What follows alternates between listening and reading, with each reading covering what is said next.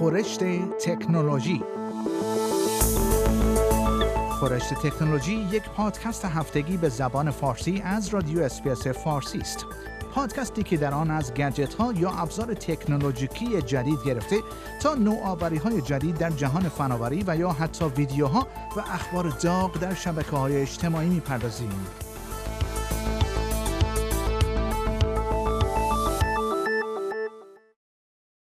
اپ پیام رسانی واتساپ از روز اول نوامبر امسال دیگر روی میلیون ها گوشی موبایل قدیمی کار نخواهد کرد.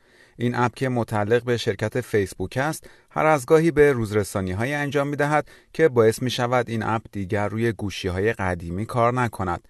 انتظار می رود از روز اول نوامبر این اپ روی 43 مدل گوشی موبایل کار نکند.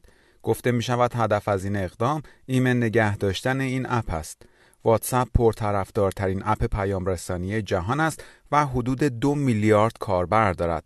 شمار کاربران این اپ از مسنجر فیسبوک که یک و دو دهم میلیارد نفر هست هم بیشتر است.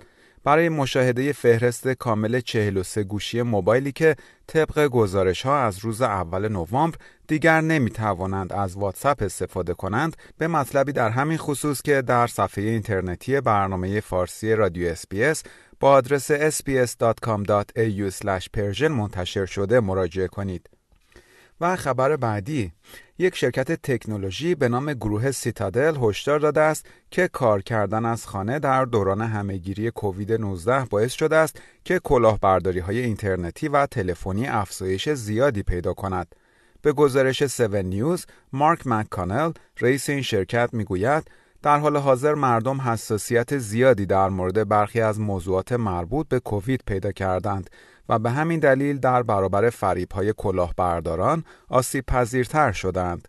کلاهبرداران روی موضوعاتی مانند پرداختی های رفاهی و امور مالیاتی متمرکز شدند و سعی می کنند از طریق آنلاین به صورت تلفنی و یا از طریق ارسال پیامک افراد را فریب دهند و به اطلاعات شخصی آنها دست پیدا کنند. آقای مکانل می‌گوید افراد کلاهبردار از شرایط ناشی از کووید 19 به عنوان یک فرصت استفاده می کنند چرا که می دانند احتمال اینکه افراد به های تلفنی پاسخ دهند بیشتر شده است.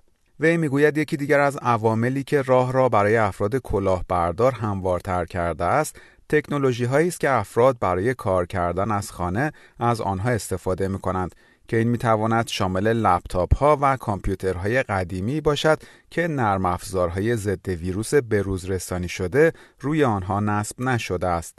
راول کورانا مدیر بخش امنیت اطلاعات گروه سیتادل می‌گوید به روز رسانی کامپیوترها و انتقال اطلاعات به کلاود می تواند از کاربران در برابر بسیاری از آسیب پذیری ها حفاظت کند.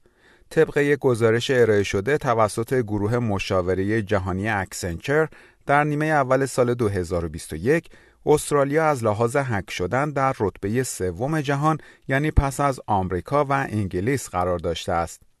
در طول همهگیری کووید 19 برخی از شرکت های بزرگ استرالیا از جمله Telstra، Optus و Woolworths مورد حملات اینترنتی قرار گرفتند برخی از دانشگاه های استرالیا نیز مورد حملات اینترنتی قرار گرفتند.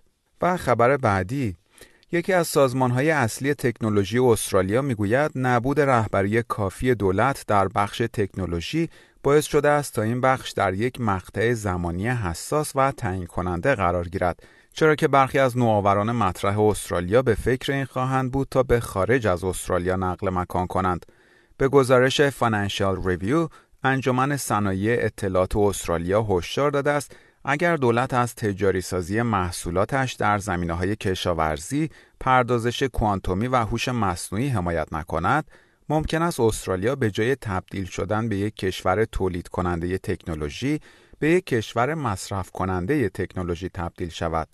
این انجمن در گزارش خود همچنین اشاره کرده است در صورتی که حمایت های لازم در این زمینه به عمل آید بخش تکنولوژی اطلاعات و ارتباطات استرالیا این پتانسیل را دارد که به راحتی جای بخش معدن را به عنوان بزرگترین صنعت استرالیا بگیرد. ران گوچی رئیس این انجمن می‌گوید هیچ بخشی در استرالیا وجود ندارد که تحت تاثیر پتانسیل هایی که تکنولوژی نوآوری ارائه می کند قرار نگرفته باشد. انجمن صنایع اطلاعات استرالیا عالی رتبه ترین سازمان این کشور در زمینه فناوری اطلاعات و ارتباطات است که نمایندگی شرکت های بزرگ تکنولوژی از جمله IBM، سیسکو و تلسترا و همینطور شرکت های کوچک و متوسط در این زمینه را بر عهده دارد. این انجمن می‌گوید بیش از 750 هزار نفر در استرالیا در بخشای مرتبط با تکنولوژی اطلاعات و ارتباطات کار می کنند. و خبر پایانی برنامه خورشت تکنولوژی این هفته اداره مالیات استرالیا ATO اعلام کرده است بیش از 600 هزار نفر از مالیات دهندگان استرالیایی در سالهای اخیر در بازار رمز ارزها سرمایه گذاری کردند. داده های این اداره نشان می دهد خرید و فروش این رمز ارزها با شروع سال 2020 افزایش زیادی پیدا کرده است. این اداره اعلام کرده است ماهیت نوآورانه و پیچیده رمزارزها می تواند باعث نداشتن آگاهی کافی در مورد وظایف مالیاتی درباره این فعالیت ها شود. همچنین ماهیت رمزارزها می تواند برای افرادی که می خواهند از تعهدات مالیاتی خود فرار کنند جذاب باشد.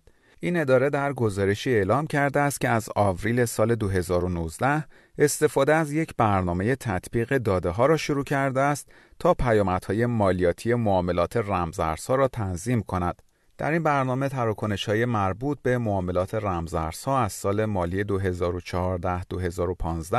تا سال مالی 2019-2020 جمعآوری شده است و قرار است داده های سال مالی 2022-2023 نیز جمعآوری شود. این اداره اعلام کرده است این برنامه این امکان را فراهم خواهد کرد تا میزان دقیق مالیاتی که باید برای سود حاصل از معاملات رمزارزها پرداخت شود محاسبه شود. در پایان برنامه خورشت تکنولوژی این هفته از شما دعوت می‌کنم برای تماشای برخی از ویدیوهای جالب در مورد تکنولوژی به صفحه اینترنتی برنامه فارسی رادیو اسپیس با آدرس sbs.com.au/persian مراجعه کنید.